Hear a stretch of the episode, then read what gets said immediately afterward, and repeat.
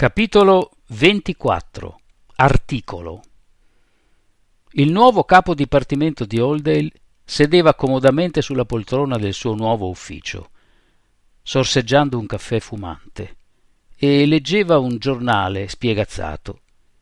Ancora quell'articolo? chiese divertito l'investigatore Steve, entrando nell'ufficio del suo superiore.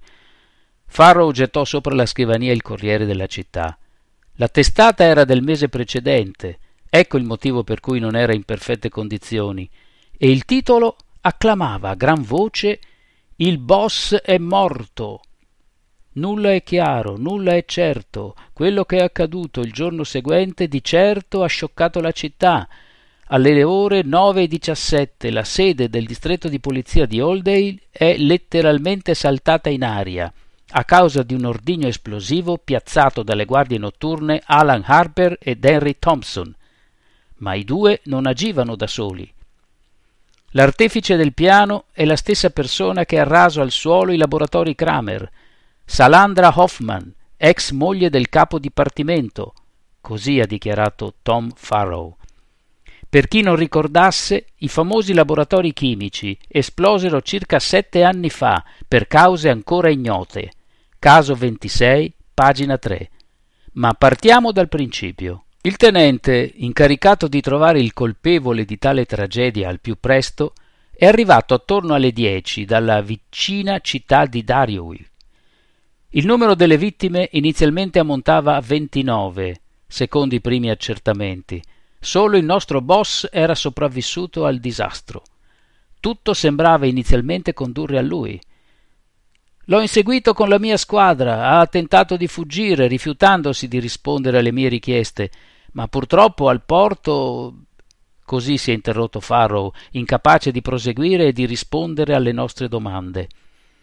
Quello che faticosamente siamo riusciti a trarre dalla bocca del tenente ci ha rivelato che il boss è morto durante l'inseguimento, in un terribile incidente al porto. All'interno del veicolo in cui si trovava erano presenti delle sostanze infiammabili e prima di schiantarsi in mare il mezzo è esploso senza lasciargli alcuna speranza di salvezza. Nonostante l'apparente mancanza di prove, il tenente ha deciso di proseguire la caccia all'assassino, rifiutando l'ipotesi che il capo dipartimento fosse fuggito e poi purtroppo deceduto in quanto colpevole. Abbiamo sospeso dal caso Tom per il suo scarso autocontrollo e l'eccessiva impulsività con la quale ha gestito l'operazione. Sono morti troppi agenti nel giro di pochi minuti.